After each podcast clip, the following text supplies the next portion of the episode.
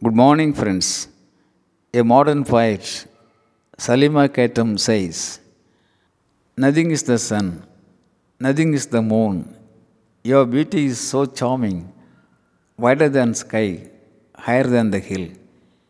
Your mind is so striking, deeper than sea, proper than water. Your honesty is so engulfing. When I see your face, no tension, full of peace. What does the poet wish to convey? With whom does he talk to? Whom does he admire on? The poet Salma Khan metaphorically speaks about a true leader. That's why he says, Nothing is the sun, nothing is the moon. Your beauty is so charming, wider than sky, higher than the hill.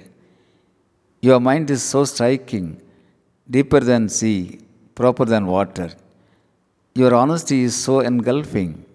When I see your face, no tension, full of peace.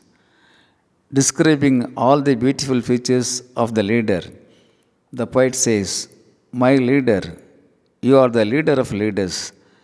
I am longing to be one of your followers, one of your best followers. Friends, historically, the leaders we come across are those who could transform the belief system of the masses. When a Messiah transforms the belief system of the masses, it becomes a religion and the world begins to worship him. When a Mahatma transforms the belief system of the public, it becomes a movement and the world begins to adore him. When a noble soul transforms the belief system of the social workers, it becomes a source of dignity. Yes, a source of dignity. And the world, especially the downtrodden, cherishes her. To change men, the minds of the men must be changed.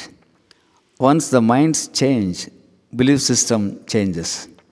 So, to build a new world, a new mindset is needed. And the vice versa is also true. Yes, to create a new mindset, a new belief system is needed. Yes, to create a new mindset, a new belief system is needed. Friends, let's honestly believe lots of lots of youngsters are there with mission and vision.